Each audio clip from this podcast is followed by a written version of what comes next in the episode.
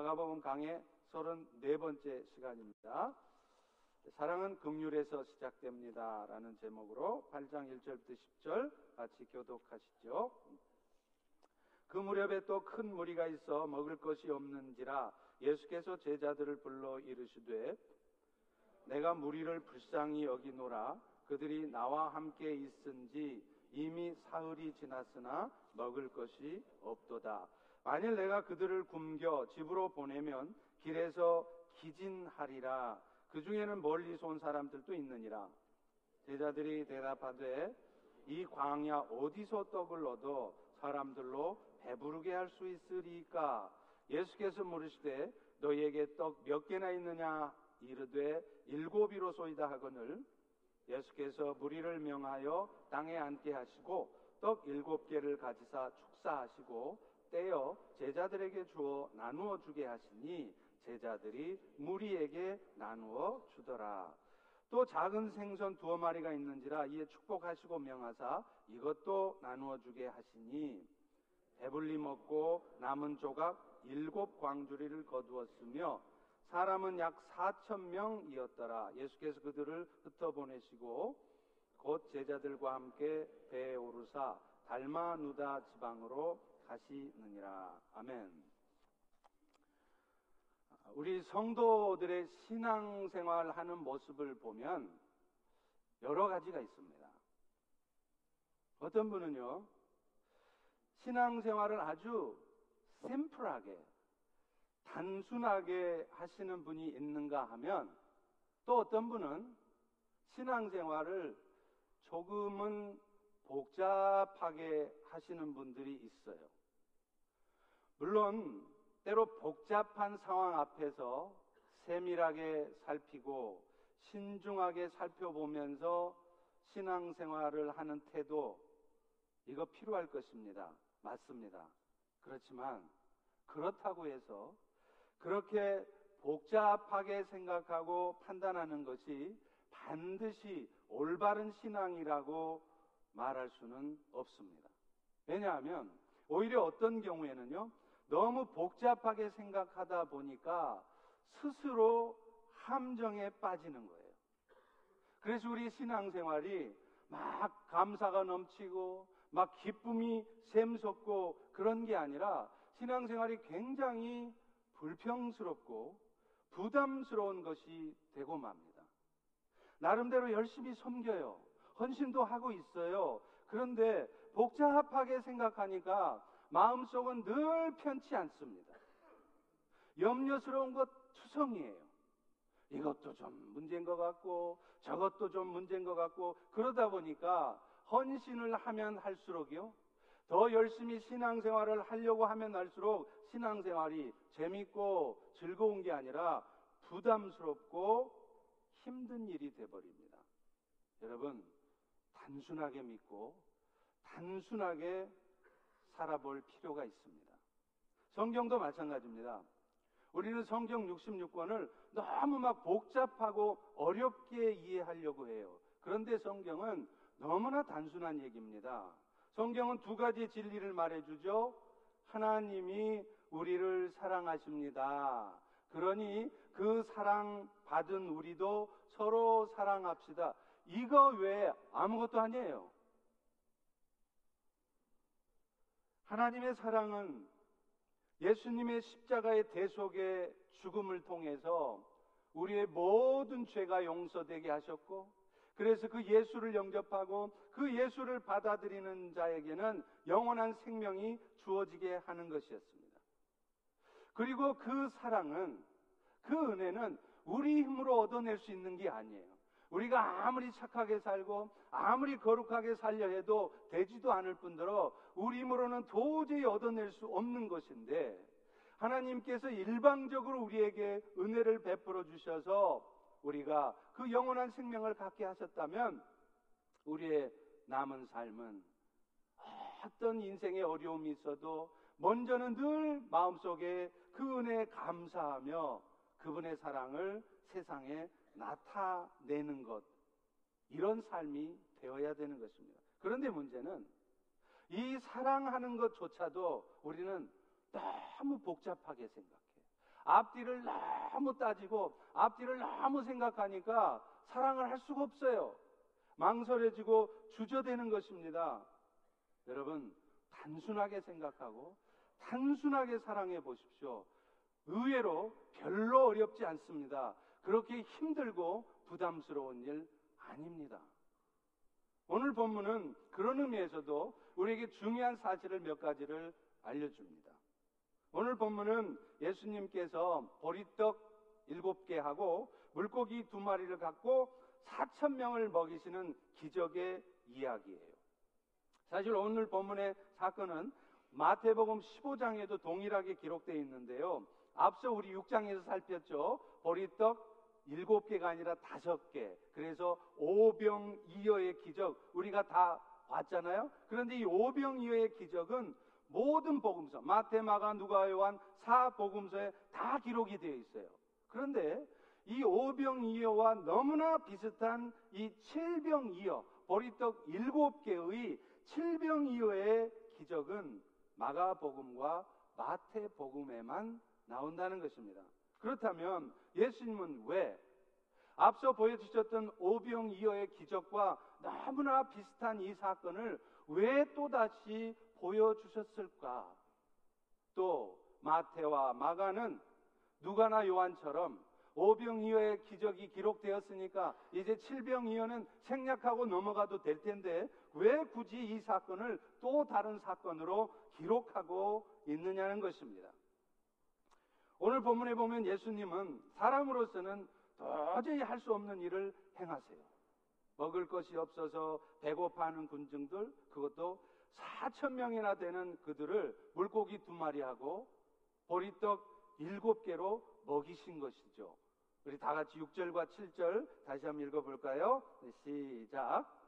예수께서 무리를 명하여 땅에 앉게 하시고 떡 일곱 개를 가지사 축사하시고 떼어 제자들에게 주어 나누어 주게 하시니 제자들이 무리에게 나누어 주더라.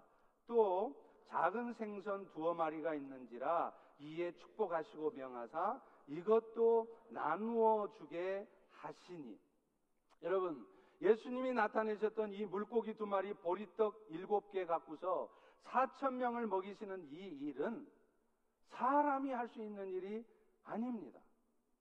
그런데 인간의 모습을 입고 오신 예수님께서 이 놀라운 일을 행하셨다는 것은 바로 예수님 자신이 하나님이시라는 것을 증거하는 것이에요. 예수님께서 이 오병이의 기적에 의해서 또다시 이 칠병이의 기적을 나타내신 것은 예수님 자신은 비록 사람의 모습을 입고 이 땅에 오셨지만 그분 자신은 하나님이시라는 것. 이 세상을 창조하시고 오늘 또 그 창조주의 권능을 가지고 이 세상을 운행하시는 하나님이시라는 것을 보여주시려는 것이었습니다. 그런데, 그런데 예수님께서 이렇게 당신이 하나님이시라는 것을 나타내시려고 하는 이유가 있습니다. 결국 그분은 이런 전능의 능력을 가지고서 도저히 스스로의 힘으로는 구원을 이루어낼 수 없는 인생들에게 영원한 생명의 은혜를 주시고 그래서 그들의 영혼을 구원하시는 분, 이 일들을 행하시는 분이시라는 것을 말씀하시려는 것입니다.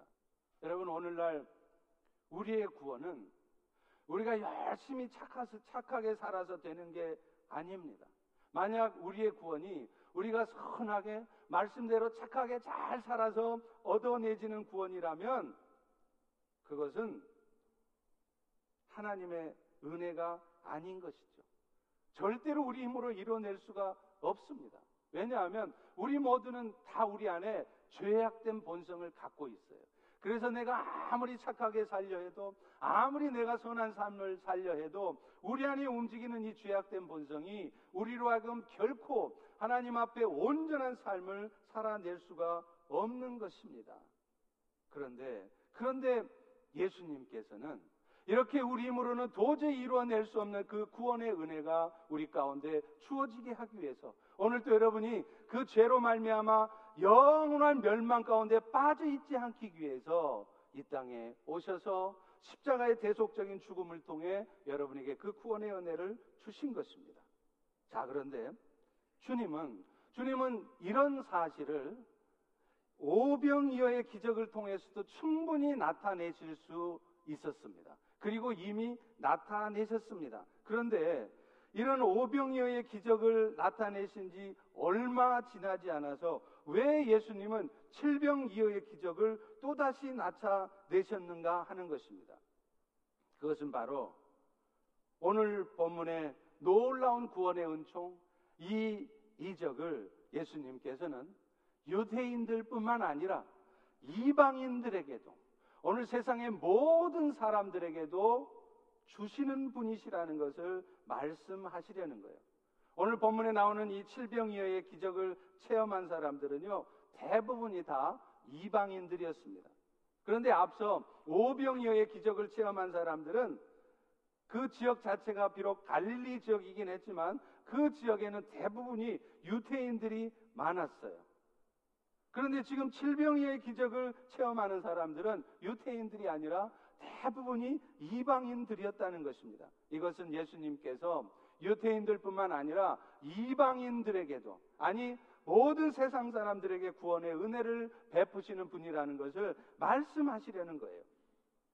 사실 예수님 당시에 선민의식에 사로잡혀 있었던 유태인들은요, 아브라함의 혈통을 이어받고 할례를 받은 자신들만 하나님의 백성이라고 생각했습니다. 그래서 지금도 그 당시에 그 유태인의 피를 이어받은 지금 중동에 있는 이스라엘 사람들, 그 사람들 얼마나 교만합니까? 자기들만 하나님의 택한 백성이라 생각하고 자기들 위에 모든 세상의 사람들은 그가 황제이든 말건 그가 돈이 있건 말건 착한 사람이건 말건 모두가 다 구원받지 못한 천한 백성들 그래서 이방인 젠타일이라고 얘기를 하는 것입니다. 그런데 예수님은 오늘 이 칠병의 기적을 통하여서 그 유대인들은 자기들에게만 주어지는 은혜라고 생각했던 이 구원의 은혜가 그 유대인뿐만 아니라 오늘날 세상의 모든 사람들 그가 아무리 악하고 그가 아무리 소망이 없어 보이는 자라 할지라도 누구든 그리스도의 은혜만 임하면 그 구원이 주어질 수 있다는 것을 보여주는 것입니다. 지난주에 목자 수양회 때도 말씀을 드렸지만 제가 아는 목사님 교회에서는요 모든 성도들을 무엇으로 호칭을 하느냐면 선교사라고 호칭을 해요. 그 교회 안에도 물론 장로도 있습니다. 권사직분 받은 자도 있어요. 그런데 그 교회는 모든 성도들을 다 동일하게 선교사예요. 심지어는 담임 목사조차도 김 목사님이 아니라 김 선교사님입니다. 김 장로님이 아니라 이 장로님이 아니라 김 선교사님, 이 선교사님 이렇게 부른다는 거예요. 왜 그렇게 할까요? 목사나 선교사들처럼 특별한 부르심을 받은 사람만 선교의 사명이 있는 것이 아니라 그리스도의 제자로 부름받은 모든 성도들, 이 자리에 앉은 여러분 모두가 다, 다 선교사의 사명을 갖고 있다는 사실을 잊지 말라는 거예요. 그래서 그런 선교사의 사명을 갖고 선교사적인 삶을 살라고 그렇게 호칭을 하는 겁니다. 그런데 재밌는 거는요, 그 교회에서는 그 교회 성도 이외 모든 세상 사람들은 예비 선교사라고 부른다는 것이죠.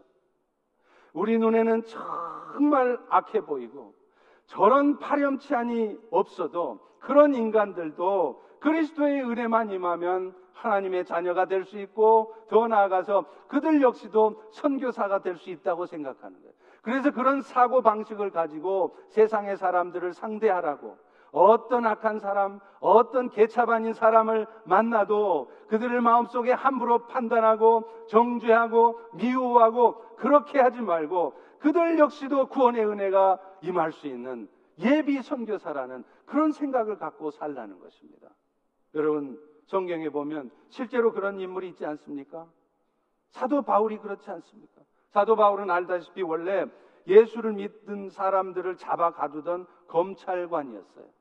그가 담에색에서 예수님을 만났을 때도 성경은 이렇게 기록하고 있습니다. 그가 살기가 등등해서 아주 그냥 그 눈빛을 보면 독살스러운 사람들이 있죠. 눈에도 벌써 막 도끼가 흘러나오는 바울이 그랬던 인간이라는 거예요. 그래서 살기가 등등해서 주의 제자들을 잡으러 가던 길이었다는 것입니다. 여러분, 그런 바울을 주의 제자들이 보았을 때 그들은 얼마나 무서운 생각이 들었겠습니까? 또 그들은 그 바울을 보았을 때 얼마나 마음속에 미웠겠어요. 저 나쁜 인간이 우리 예수 믿는 사람들을 잡아다가 가두고 죽이고 저런 저런 왼수 같은 인간이 없다. 그런 생각했겠지 않겠습니까? 그런데 그랬던 그가 한순간에 바뀝니다.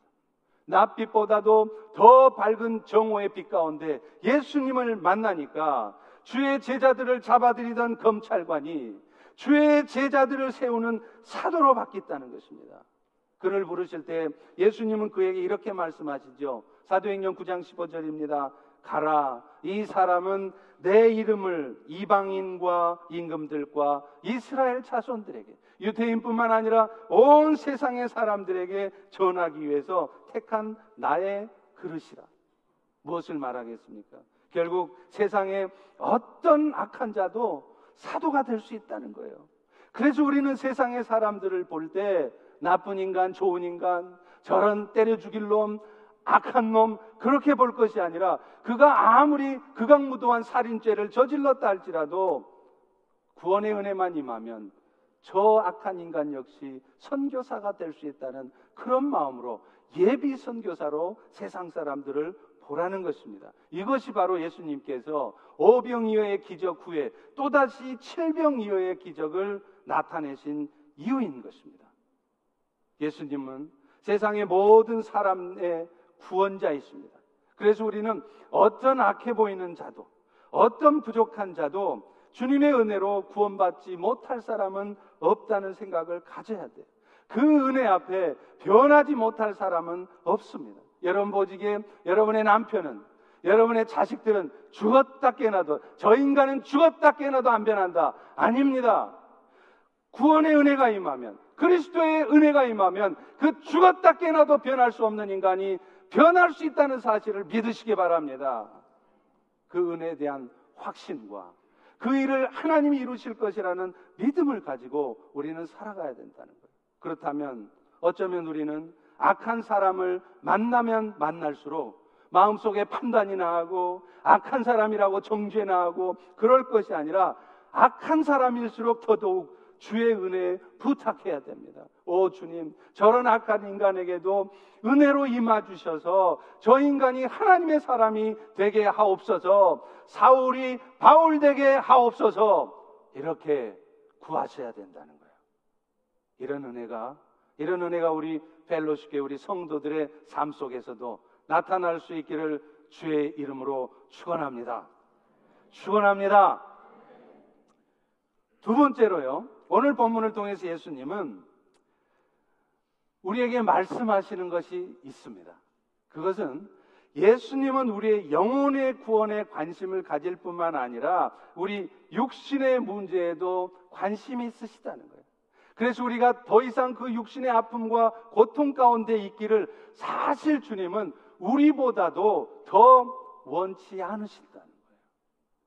오늘날 우리는 신앙생활 하면서 우리의 성도들의 신앙생활은 하늘에 속한 신령한 복을 구하는 삶이라고 생각합니다. 그래서 영혼 구원과 관련한 그런 신령한 복을 추구하는 삶, 그것이 우리 성도의 삶이라고 생각해요. 그런데 여러분, 하나님이 우리에게 주신 은혜는 영혼을 구원하는 그 은혜도 있지만 우리 육신의 문제를 해결해 주시고자 하는 그 육적인 구원의 축복도 있다는 사실이에요. 그렇기 때문에 우리는 신령한 은혜도 구해야 되지만 우리 육신의 문제 때문에 우리 육신의 고통 때문에 주님 앞에 나아가서 그런 문제를 주께서 해결해 주시도록 간절한 마음으로 구해야 될 필요가 있다는 거예요.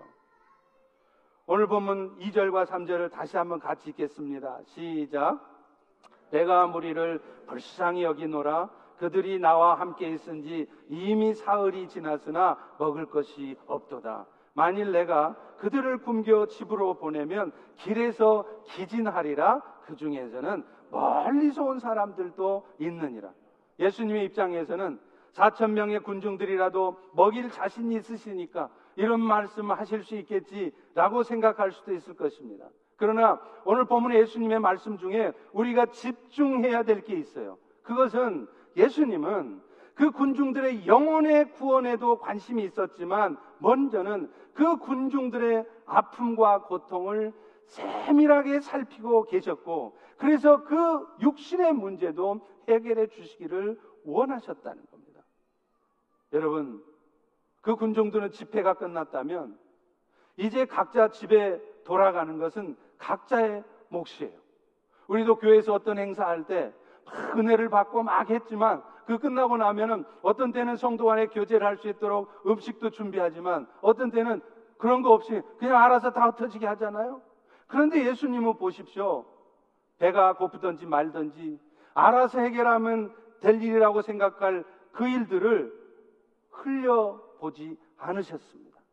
예수님은 그들의 돌아가는 길까지 걱정을 하시는 거예요. 실제로 그들 중에는 두로와 시돈에서부터 온 사람들도 있었습니다. 예수님께서 이방 땅에 기적을 베푸시기 위해 저 위에 두로와 시돈을 돌아갈 때 그때 예수님의 기적을 보고 그 예수님을 쫓아온 사람도 있었다는 거예요. 그들은 어쩌면 이제 밤을 새워서 몇 날 며칠을 걸어서 돌아가야 될 것입니다. 그러니 그들이 가는 도중 허기져서 지칠 것을 예수님은 염려하신 것이었어요. 그런데 참 아이러니한 것은요. 앞서 6장에서도 이미 오병이어의 놀라운 기적을 체험했던 제자들의 입에서 그들을 불쌍히 여기는 마음으로 뱉으신 예수님의 말씀에 대해 너무나 믿음 없는 대답을 제자들은 하고 있다. 오늘 사절을 보십시오. 제자들이 대답하되 이 광야 어디서 떡을 얻어서 이 사람들 배부르게 할 수 있습니까? 이 말이 무슨 말이에요? 이 광야에서는 도저히 떡을 얻을 수도 없고 그러니 저들을 배부르게 할 수도 없습니다. 신경 쓰지 마십시오. 그런데 이 사람들이 어떤 사람들입니까? 불과 얼마 전에 오병이의 놀라운 기적을 통해서 예수님이 배고픈 자들의 배를 채워주셨던 것을 분명히 자기 눈으로 보고 경험한 사람들이었습니다. 제자들의 눈에는 여전히 자기들이 가지고 있는 보리떡 일곱 개와 물고기 두 마리밖에 안 보이는 거예요. 그들 앞서서 그들의 고통과 아픔을 미리 아시고 그래서 오병이어의 기적을 통해서라도 그들의 배고픔을 해결해 주셨던 주님은 안 보이는 겁니다. 여러분, 이런 제자들의 모습은요, 오늘날 우리들의 모습과 너무 흡사해요. 내 지난날의 삶 속에서 역사하셨던 주님, 우리는 종종 까마득히 잊고 사는 거예요. 처음 예수 믿게 될 때, 내가 어떤 주님의 역사 가운데 예수님을 영접하게 되었는지 기적하, 기억하지 못한다는 거예요. 저만 해도 그렇습니다. 죽음의 문턱 앞에서 도대체 이 인생의 문제를 절체절명의 위기 앞에서 어떻게 해야 될지도 모르겠고 아무런 반복도 없는 그런 상황에서 주님은 제 삶에 찾아와 주셨어요. 그래서 제 삶의 문제를 해결해 주셨고 저의 욕심을 치유해 주셨고 그 과정을 통해서 영혼의 구원의 은혜까지 주셨던 겁니다. 그런데 그런 엄청난 은혜를 경험했으면서도 저도 살아가면서 사역하면서 이런저런 어려움이 오잖아요. 그러면 금방 염려하는 거예요. 구원의 은혜를 주셨을 때 베풀어 주셨던 그 엄청난 기억들은 다 잊어버리고 당장에 내 눈앞에 펼쳐져 있는 그 인생의 무게 앞에 좌절하고 무너져 있고 열등감을 갖고 두려워하고 불평하고 그렇게 살아가고 있는 거예요. 여러분도 혹시 그렇게 살아가고 있지 않습니까? 내 바로 옆에, 내 주변에 가까운 지체가 경험했던 하나님. 놀라운 주의 역사들. 그런 역사들은 내 이야기가 아니야. 그들이 경험한 얘기야. 그래서 내 인생에는 절대로 그런 일은 일어날 수 없어. 라고 철석같이 믿습니다. 대단한 믿음입니다. 어떻게 그렇게 믿을 수 있는지. 마치 출애굽 때 홍해가 갈라지는 기적을 보았으면서도 금방 4일, 3일 동안 마실 물이 없다고 모세를 원망하고 하나님을 원망했던 이스라엘 백성들 갔어요. 생각해 보십시오. 우리 같으면 만약 여러분이 홍해가 갈라지는 엄청난 기적을 체험해 보세요. 아마 그러면 하나님 하나님께서 이런 엄청난 기적을 저한테 경험하게 해주셨는데, 이제부터는 내가 어떤 상황 속에서도 철저히 당신만 신뢰하겠습니다. 당신을 의지하고 가겠습니다. 그럴 것 같지 않습니까? 그런데 천만의 말씀이에요. 그 엄청난 은혜를 경험한 이스라엘 백성 3일이 못 가요. 그 은혜가 3일이 못 가요. 금방 인생의 위기 앞에서 그런 심각한 위기도 아닙니다. 단지 마실 물 없다는 그 작은 위기 앞에서도 금방 불평하고 금방 원망하는 거예요. 여러분 이게 이게 바로 우리 모습입니다. 어리석어 보이고 너무나 한심해 보이는 이스라엘의 모습이 바로 우리 모습이라는 거예요. 결국 예수님은 이 오병이의 기적 때와 똑같은 말씀을 하시죠. 5절입니다. 너희에게 떡이 몇 개나 있느냐? 그러자 제자들은 천연덕스럽게 일곱 개밖에 없습니다. 예수님은 또다시 놀라운 권능을 행하심으로 그들의 허기진 배를 채워주십니다. 6절부터 9절의 말씀을 보십시오. 예수께서 무리를 명하여 땅에 앉게 하시고 떡 일곱 개를 가지사 축사하시고 또 작은 생선 두 마리가 있는지라 이에 축복하시고 명하사 이것도 나누어 주게 하시니 배불리 먹고 남은 조각이 일곱 광줄이었는데 그때 사람은 사천 명이었더라. 사천 명을 먹이시고 일곱 광주리에 남을 정도로 주님은 풍성하게 그들의 배를 채워 주셨어요. 여기서 이 광주리라고 하는 거는요, 앞서서 오병이어의 기적을 베풀었을 때 그때 남은 빵을 담구었던 바구니보다 훨씬 더 큰 것이었습니다. 오병이어의 기적 때에는 열두 바구니에 남겼잖아요. 그런데 이 바구니라는 것은 뭐냐면 보통 유태인들이 음식을 담고 다닐 때 쓰는 휴대용 바구니, 조그만 바스켓 같은 거예요. 그런데 지금 칠병이어 때 남겼던 이 광주리는 헬라어로 스피리스라고 하는 단어를 쓰는데 이것은 보통 가정에서 많은 물건들을 담아두고 쓰는 저장고 같은 것이었습니다. 사도 바울이 담에색 성벽에서 탈출할 때 타고 내려왔던 광주리도 바로 이것이었습니다. 그러니 이 광주리는 바구니하고는 비교할 수 없이 훨씬 큰 것이었다는 거예요. 그런데 예수님은 오병이어의 기적 때는 열두 바구니 조금밖에 안 남겼는데 지금 칠병이어의 기적 때는 사천 명을 먹이시고도 일곱 광주리를 남기셨다는 것입니다. 여러분 이 둘의 차이가 별 의미가 없는 것일 수도 있습니다. 그런데 어쩌면 예수님께서는 이런 작은 차이를 통해서도 우리에게 말씀하시고자 하는 게 있었을 것입니다. 그것은 오병이어의 기적을 통해서도 주의 역사하심을 깨닫지 못하는 제자들에게 예수님은 더 많은 것들을 남겨주심으로 해서 주님은, 우리 주님은 우리의 생각에 넘치도록 역사하시는 분이시라는 사실을 우리에게 말씀하시려는 것입니다. 사랑하는 성도 여러분, 예수님은 우리의 영혼의 구원에 관심이 있으시지만 그렇다고 해서 여러분이 어떤 육적인 문제 때문에 허덕이고 고통받고 힘들어하는 것을 전혀 모른 척 너는 그렇게 살아도 된다. 절대로 그러시는 분이 아니십니다. 오늘 이 순간에도 여러분의 아픔을 알고 계시고 그 아픔으로부터 여러분이 벗어날 수 있기를 도와주시기를 원하시는 분이십니다. 예레미야가 3장 22절에도 보면 여호와의 인자와 극률이 무궁하심으로 우리가 진멸되지 아니함이라 이렇게 말씀하세요. 우리가 아무리 연약하고 우리가 아무리 심지어는 죄를 짓고 부족한 삶을 보여도 그것 때문에 우리를 잠시 깨닫도록 우리의 삶에 징계는 주실지언정 그렇다고 여러분을 버리지 않으신다는 거예요. 여러분이 어떤 고통 가운데 있을지라도 모른 척 내버려 두시는 분이 절대로 아니시라는 것입니다. 왜 그렇습니까? 우리 주님께서는 우리를 사랑하실 때부터 우리와 사랑을 시작하실 때부터 우리의 연약함을 이미 다 알고 시작하신 분이세요. 그래서 때로 우리를 깨닫게 하시고 우리의 영혼이 새로워지도록 하기 위해서 우리 인생 가운데 잠시 어려움은 주실지언정 그까지 끝까지 그 어려움을 주시지는 않는다는 거예요. 우리 인생이 아주 진멸되지는 않게 하신다는 거예요. 극률의 하나님이시기 때문에 그렇습니다. 여러분 아십니까? 이스라엘 백성들이 하나님을 떠나서 우상을 숭배하고 심지어는 하나님을 대적하는 삶을 살고 있을 때 그때조차도 우리 하나님은요 이스라엘 백성들을 포기하지 않으셨어요. 버리지 않으셨습니다. 하나님은 그들이 다시 여호와께로 돌이킬 수 있도록 많은 선지자들을 보내주셔서 하나님의 말씀을 듣게 하셨습니다. 마치 마치 오늘날 오늘 여러분들이 매주 이렇게 예배에 나와서 하나님의 말씀을 듣게 하시고 그 하나님의 말씀을 통해서 혹여 여러분의 삶에 잘못된 부분이 있다면 하나님께로 돌이켜지도록 계속해서 말씀하셨던 것입니다. 그런데 안타깝게도 이스라엘 백성들은 끝내, 끝끝내 자신의 욕망 가운데서 빠져나오지 못했습니다. 어쩌면 이 자리에 앉아 계신 여러분들 중에 어느 누구들처럼요. 하나님이 계속해서 말씀해 주셔도 그 말씀은 한 귀로 듣고 한 귀로 흘려버리고 여호와께로 돌이키는 것이 아니라 더더욱 세상을 향하여 달려가는 오늘 우리들처럼 말입니다. 그럴 때 하나님은 어떻게 하셨습니까?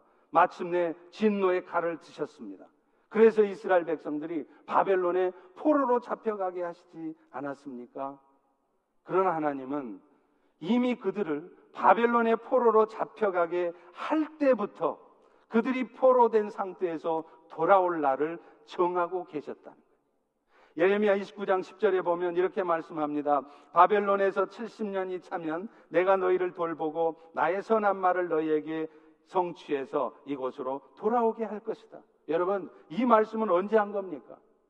그들을 바벨론의 포로로 잡혀가게 하기 전에 그들이 바벨론에 의해서 멸망당하기 전에 이미 하신 말씀이에요.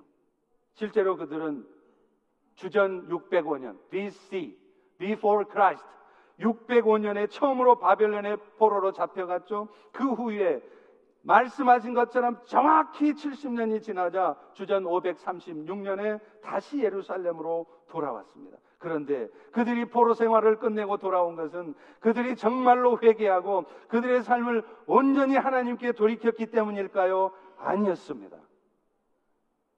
우리는 그것을 어떻게 할 수 있습니까? 그들이 예루살렘으로 돌아온 후에 그들이 가장 먼저 한 일은 무너진 성전을 건축하는 일이었어요. 그들도 깨달은 겁니다. 하나님을 예배하며 살아간다는 것이 얼마나 축복된 일인가를 포로가 되어 봐서야. 그 바벨론에서 고통스러운 노예 생활을 하면서 그제서야 그걸 깨닫는 거예요. 하나님을 떠나서는 내가 아무것도 할 수 없구나. 내 삶에 있어서 가장 소중한 것은 세상을 향한 준비가 아니라 세상을 향한 삶이 아니라 하나님을 예배하고 하나님을 찬양하는 일, 이 일이 내 삶에 가장 소중한 것이구나. 그걸 깨달은 거예요. 그래서 그들이 가장 먼저 와서 한 일이 성전을 건축하는 일 아니었습니까? 그런데, 그런데 그들의 그런 마음은 오래 가지 못했습니다. 성전 건축은 곧 중단되었고 15년 동안 그들은 성전 건축을 하려 하지 않았어요. 하나님이 답답해지셨죠. 그래서 하나님은 학계 선지자를 보내서 이스라엘 백성들을 향해 말씀하십니다. 내 집은 황폐한데 하나님의 나라는 무너져가고 하나님의 교회들은 영적으로 타락해져 가는데 너희들은 지금 반벽한 집에 거하는 것이 가한 것이냐? 화려한 집에 거하면서 오늘도 내 축복된 삶을 구가하는 이런 삶이 가능한 것이냐 도전하신 것입니다. 결국 이스라엘이 그 바벨론의 포로 생활에서 돌아오게 된 것은 이스라엘 자신이 잘못된 삶에서 돌이켰기 때문이 아니라 그들의 어떤 부족함과 연약함에도 불구하고 항상 궁극적으로는 긍휼의 마음을 품고 계시는 하나님의 마음 때문이었습니다. 사실 하나님은요, 지금 이 순간에도 여러분의 고통과 아픔 가운데 있는 것 잘 알고 계시고 그것을 원치 않으십니다. 다만 그런 아픔들을 통해서라도 여러분의 영혼들이 더욱 새로워지기 원하시기 때문에 오늘 또 그 아픔 가운데 있게 하시는 거예요. 몰라서도 아니고 여러분을 그 아픔으로부터 건져낼 수 없어서도 아닙니다. 야고보서 1장 2절부터 4절은 이렇게 말씀합니다. 형제들아, 그러므로 너희가 여러 가지 시험을 당하거든 불평하고 원망하고 염려하지 말고 온전히 기뻐해라. 왜냐하면 믿음의 시련이 인내를 만들어내기 때문이라. 그러니 그 인생의 문제 앞에서 인내를 배워라. 그럴 때 너희가 온전하고 구비해서 조금도 부족함이 없게 될 것이다. 이렇게 말씀하는 거예요. 여러분, 우리의 신앙이 진짜 성숙해지고요. 어떤 상황 속에도 흔들림 없는 믿음으로 세워지는 것, 그거는요, 고난을 통과할 때입니다. 우리 생각에는 하나님이 우리 인생에 축복을 많이 해주셔서 하는 일마다 다 잘 되고 건강하고 자식들 잘 되면 우리 신앙이 아주 믿음이 좋아질 것 같죠? 천만의 말씀입니다. 제가 20년 넘게 목회하면서 경험적으로 알고 있는 바 우리 성도들의 삶을 보면 절대로 그렇지 않습니다. 하나님이 그런 축복을 해주시면은요, 처음에는 감사합니다. 할렐루야 합니다. 그런데 어느 순간서부터 점점 하나님과 멀어집니다. 더 많이 벌기 위해서, 더 높이 올라가기 위해서, 또 하나님이 부어주신 그 축복을 가지고 세상을 즐겨보고 싶어서, enjoy my life. 이렇게 된다는 거예요. 그래서 어느 순간서부터 더 하나님을 떠나고요. 더 하나님께 감사치도 않고요. 그런 삶을 사는 거예요. 그래서 하나님은 우리에게 종종 인생의 어려움을 통해서라도 내가 지금 내 인생이 어디로 가고 있는지 그리고 그 과정 속에서 어떤 상황 속에서 주님을 바라보는 믿음의 인내를 배우도록 그런 시간을 주시는 것입니다. 그래서 이스라엘이 70년의 포로 생활 가운데 있게 된 것에 대해 하나님은 이렇게 말씀하십니다. 예레미야 29장 11절부터 13절이죠. 너희를 향한 나의 생각을 내가 하나니 그것은 평안이 평안이요 재앙이 아니라 너희에게 미래의 소망을 이루어 주는 것이라. 그렇다면 그런 재앙 같은 일을 통해서 오늘 여러분들에게 주시겠다고 하는 미래 희망스러운 일은 무엇일까요? 그 다음 절에 답이 있습니다. 너희가 내게 부르짖으며 내게 와서 기도하면 내가 너희 기도를 들을 것이고 너희가 온 마음으로 나를 찾고 찾으면 나를 만날 것이다. 그런 고통스러운 상황을 통해서라도 내가 너를 좀 만나보고 싶다는 거예요. 좀 진지한 얘기 좀 하고 싶다는 거예요. 그래서 네 신앙이 더 깊어지게 하고 싶다는 겁니다. 사실 여러분도 그러시겠지만 저도 그래요. 저 사랑하는 두 아들들이 얼마나 이쁘고 너무 좋아요. 그래서 틈만 나면 식사를 하든 같이 산책을 하든 뭐를 하든 같이 얘기 좀 나눠보고 싶은데 이놈들은 내가 열 마디를 물어보면 한 마디 대답이면 끝이야. 어. 아니 방에도 못 들어가요. 녹화하고 들어가야 돼요. 녹화하고 나서도 문팍 열면 안 돼요. 녹화한 다음에 잠시 기다렸다가 들어가도 되니? 그러면 거기서 아무 대답이 없으면 못 들어가. 들어와. 그러면 들어가요. 그런데 이런 놈들이 지 인생에 문제 터져봐요. 돈이 필요해봐요. 행정적으로 처리할 일이 있어요? 그러면 앞에 와서 가지 나라는 갔다 옵니다. 아빠 이러면서 막 뽀뽀를 하고 막 그런데 저는 그렇게 해서라도 우리 아들하고 같이 대화하고 얼굴을 마주보는 게 너무 좋은 거예요. 미운 게 아니에요. 우리 하나님도 그러시다 이 말이에요.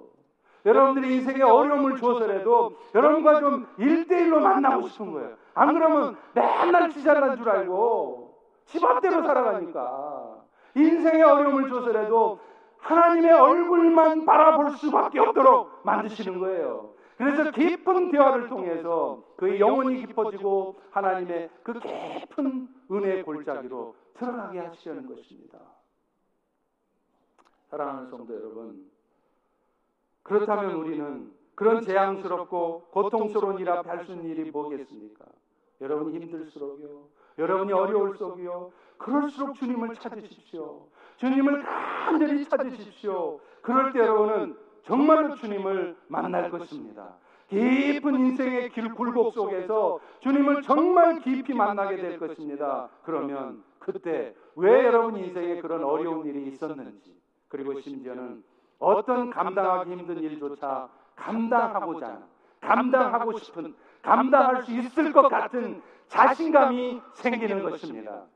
그 은혜가 여러분에게 있기를 주의 이름으로 축원합니다. 축원합니다. 마지막으로 예수님은요. 이 사건들을 통해서 궁극적으로 말씀하시는 게 한 가지가 있어요. 주님이 우리를 긍휼히 여겨 주시는 궁극적인 목적도 우리가 먼저 받은 그 긍휼을 가지고 세상 가운데 사람들 가운데 그 긍휼을 나타내라는 것입니다. 소두에 말씀드린 것처럼 성경의 진리는 너무 간단해요. 하나님이 우리를 사랑하셨습니다. 그러니 우리 역시 세상 가운데 사랑을 나타냅시다. 그게 여러분 미션을 쳤치고 그게 교회 존재 목적이고 그것이 여러분이 오늘 이 순간에도 호흡하며 이 땅에 살아있는 이유입니다. 아니 천국이 좋은데 왜 이 지긋지긋한 이 약한 세상에 왜 살아있어야 합니까? 여러분 한순간에도 주님이 여러분 인생 부를 수 있어요. 오늘 저녁에 이 자리에서도 어느 누군가는 오늘 저녁에 당장 그 부름을 받을 분도 있습니다. 우리 인생은 언제 끝날지 몰라요. 그런데 왜 주님은 우리를 이 땅에 호흡하며 살게 하십니까? 우리의 남은 인생 동안 내가 받은 주의 사랑을 세상 가운데 나타내라는 거예요. 그것이 여러분의 비즈니스의 목적이고, 그것이 여러분이 돈을 버는 목적이고, 그것이 여러분이 이 땅을 사는 목적이에요. 그런데 그 사랑을 나타내는 것은 긍휼을 통해서 시작된다는 거예요. 사랑보다 강한 것은 긍휼입니다. 여러분 사랑이요 억지로 하려면 절대로 안 됩니다. 마음으로는 막 미워 죽겠는데 성경이 사랑을 하고 그랬으니까 내 사랑합니다. 여러분 그 사랑이 얼마나 갈 것 같아요? 여러분 남편은 그런 사랑으로 사랑해 보십시오. 며칠이나 사랑할 수 있습니까? 하루도 못 갑니다. 그런데 우리의 마음에 긍휼이 품어지기 시작하면 어떤 악한 인간도 사랑할 수 있어요. 사랑할 용기가 생기고 마음이 생기는 것입니다. 그렇다면 어떻게 할 때 우리의 마음 속에 긍휼의 마음이 생길까요? 긍휼이 여기는 마음은 영적인 분별력을 갖고 세상과 사람들을 바라볼 때 가능해집니다. 여러분 사무엘상 1장에 보면요. 한나가 자기 남편이었던 엘가나의 첩 분인나가 자기를 막 괴롭혔을 때 어떤 모습으로 반응을 했는지가 나와요. 한나는요, 그 첩, 첩 분인나가 자기를 막 모욕 주고 괴롭게 했을 때 한나는 그 분인나의 멱살을 잡으면서 이 첩년이 네가 감히 나는 본처야 그러면서 멱살 잡고 싸웠어요? 안 그랬습니다. 3일상 1장 10절에 보면 한나가 마음이 괴로워서 여호와께 기도하고 통곡했다. 은인나 멱살 잡고 싸웠다는 얘기가 없습니다. 우리 같으면 고년 머리끄댕이를 잡아다가 아, 죄송합니다. 하여튼 뭐 하여튼 그, 그 나쁜 이 XX를 잡아다가 그냥 막 흔들면서 이 나쁜 년 네가 네가 네가 그래야 속이 후련할 것 같죠? 한나는 안 그랬어요. 복장이 터져도 속상해도 여호와의 성전 앞에 가서 하나님 앞에 엎드려 구합니다. 왜 그랬을까요? 한나는 이 인생의 자신의 문제가 애를 못 낳아서 그런 건데 그 애를 못 낳는 것조차도 하나님이 하셨다는 것을 알기 때문입니다. 3무엘상 1장 5절에 보면 여호와께서 그에게 임신하지 못하게 하시니 남편 엘가나가 무슨 문제가 있어서도 아니고 그 분이나 고년이 나쁜 년이어서도 아니고 하나님께서 이런 상황을 경험하게 하셨다. 그걸 받아들인다면 한나는 분인나를 욕할 수가 없습니다. 분인나 탓을 할 수가 없어요. 그래서 그는 하나님 앞에 그 인생의 문제를 가지고 올라간 것입니다. 오늘날 우리가 사람들에게 긍휼히 여기지 못하는 이유도 사람을 볼 때 그 사람 가운데 역사하는 죄를 그 사람 가운데 역사하고 있는 악한 영을 보지 못하기 때문입니다. 그런 일들이 있게 하신 하나님의 뜻을 헤아리기보다는 당장에 나를 힘들게 하고 내 마음에 상처를 주고 나를 어렵게 하는 그 상황만 쳐다보니까 그 인간만 쳐다보니까 속상하고 견디기 힘들고 신앙생활도 힘든 거예요. 다 때려치고 싶은 거예요. 여러분 아닙니다. 하나님 주신 긍휼을 가지고 사람을 바라보십시오. 그것은 죄와 사람을 분리시키는 것입니다. 저 믿음 없고 연약한 형제 가운데 역사하고 있는 그 악한 영을 바라본다면 그 영혼이 긍휼에 지실 것입니다. 불쌍해지실 것입니다. 그런 긍휼의 마음이 들면 우리는 비로소 그 사람을 미워하지 않을 수 있을 뿐만 아니라 더 나아가서는 그 영혼을 진심으로 사랑할 수 있게 거예요. 또 하나 있습니다. 어떤 구체적인 결정, 긍휼을 나타내야 되는 결정을 할 때도 마찬가지입니다. 내가 손해 보고 내가 억울해져도 그렇게 할 수 있는 이유가 있다면 그렇게 한다고 해서 내가 망하는 게 아니기 때문에 하나님께서 철저히 내 삶을 지켜주신다는 걸 믿을 때 우리는 기꺼이 내 물질을 희생해서 내 시간을 내서라도 긍휼을 베풀어 줄 수 있어요. 자존심 상하지만 무척 자존심 상하지만 그 자존심을 꺾고 내가 먼저 다가가서 긍휼을 보여줄 수 있는 것입니다. 지난 주간 교역자 수양회를 다녀왔습니다. 그 수양회를 간 곳이 정말 한적하고 아름다운 곳이었어요. 아마 우리 교회도 전 교인이 다 갈 수 있는 사이즈는 아니지만 한두 개 지역이 연합해서 하루 저녁 1박 2일에도 모임을 갖고 오기에 갔다가 오기에 정말 좋은 장소더라고요. 한 70에이커 되는 땅에 바로 앞에 큰 강도 흐르고요. 또 옆에는 조그만 개울도 흘러서 애들 수영도 할 수 있고 정말 좋아요. 한 30여 년 지어, 전에 지어져서 약간 낡긴 했지만 다 리노베이션을 해서 안에는 너무 잘 돼 있습니다. 그런데 이곳을 운영하시는 분이 누구냐면 한국에서 오신 지 얼마 되지 않은 분이세요. 공무원 생활을 30년 가까이 하셨다가 은퇴하셨답니다. 그런데 특이한 것은 이 수영관의 운영 원칙입니다. 이 수영관에도 물론 기본적인 사용료가 있어요. 하루에 얼마씩. 그래서 그 얼마를 내면 그 수양관이 엄청나게 넓은데 두 명이 와도 20명이 와도 200명이 와도 그 수양관 전체를 쓰게 해줘요. 그런데 그 기본적인 사용료가 정해져 있지만 누구든지 형편되는 대로 비용을 지불하고 가면 돼요. 500불이 사용료라도 내가 좀 재정적으로 쫄려서 50불밖에 없다. 오케이. 50불을 내고서라도 위축되고 무너져 있던 영혼이 그곳에서 쉼을 통해서 영혼이 회복될 수 있다면 I don't care. 돈 상관없다는 거예요. 그렇게 운영을 합니다. 그래서 저도 하룻밤에 500불을 내야 되는데 고민 고민하다가 얼마를 냈을까요? 500불 다 드리고 왔습니다.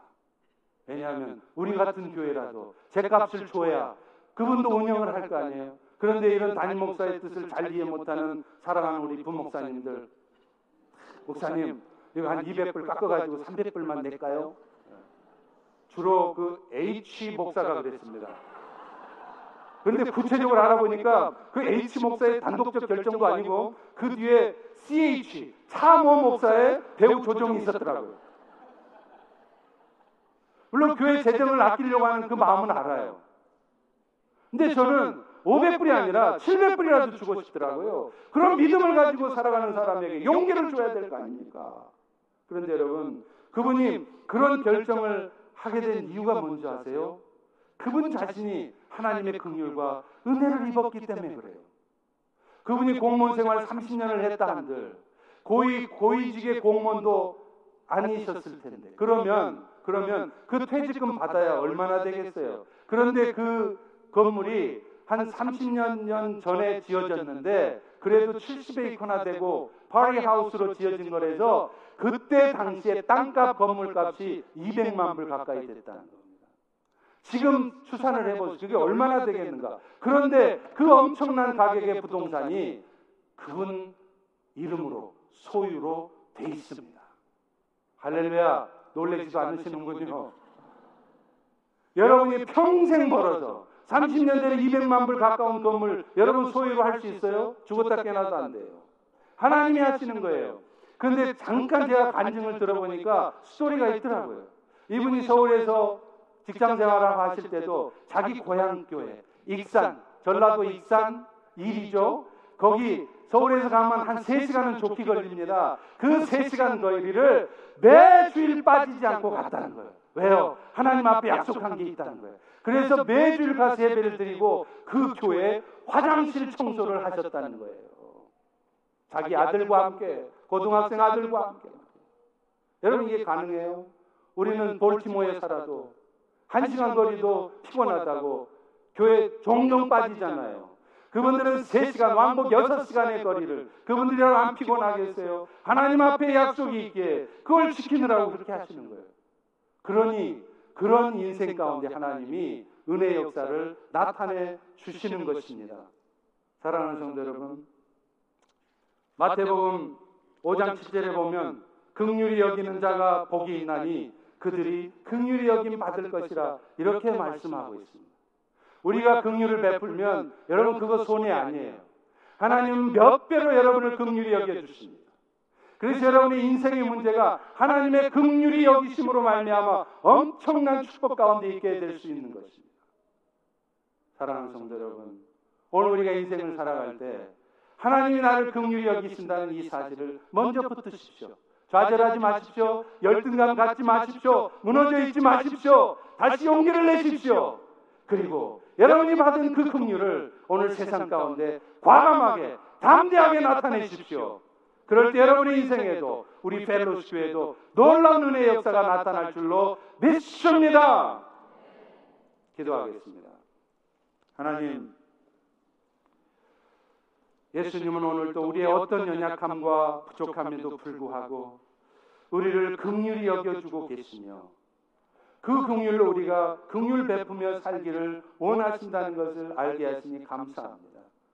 이스라엘 백성들처럼 늘 하나님을 대적하고 살다가 하나님이 주신 징계 앞에 그저 불평이나 하고 원망이나 하고 어둠에 빠져 사는 것이 아니라 이 모든 일들도 하나님이 하신 일이며 결국에는 이 모든 고통으로부터 나를 건지실 것이라는 믿음을 가지고 긍휼을 베풀며 살아가는 저희 모두 되게 하여 주옵소서 예수님 이름으로 기도합니다. 아멘.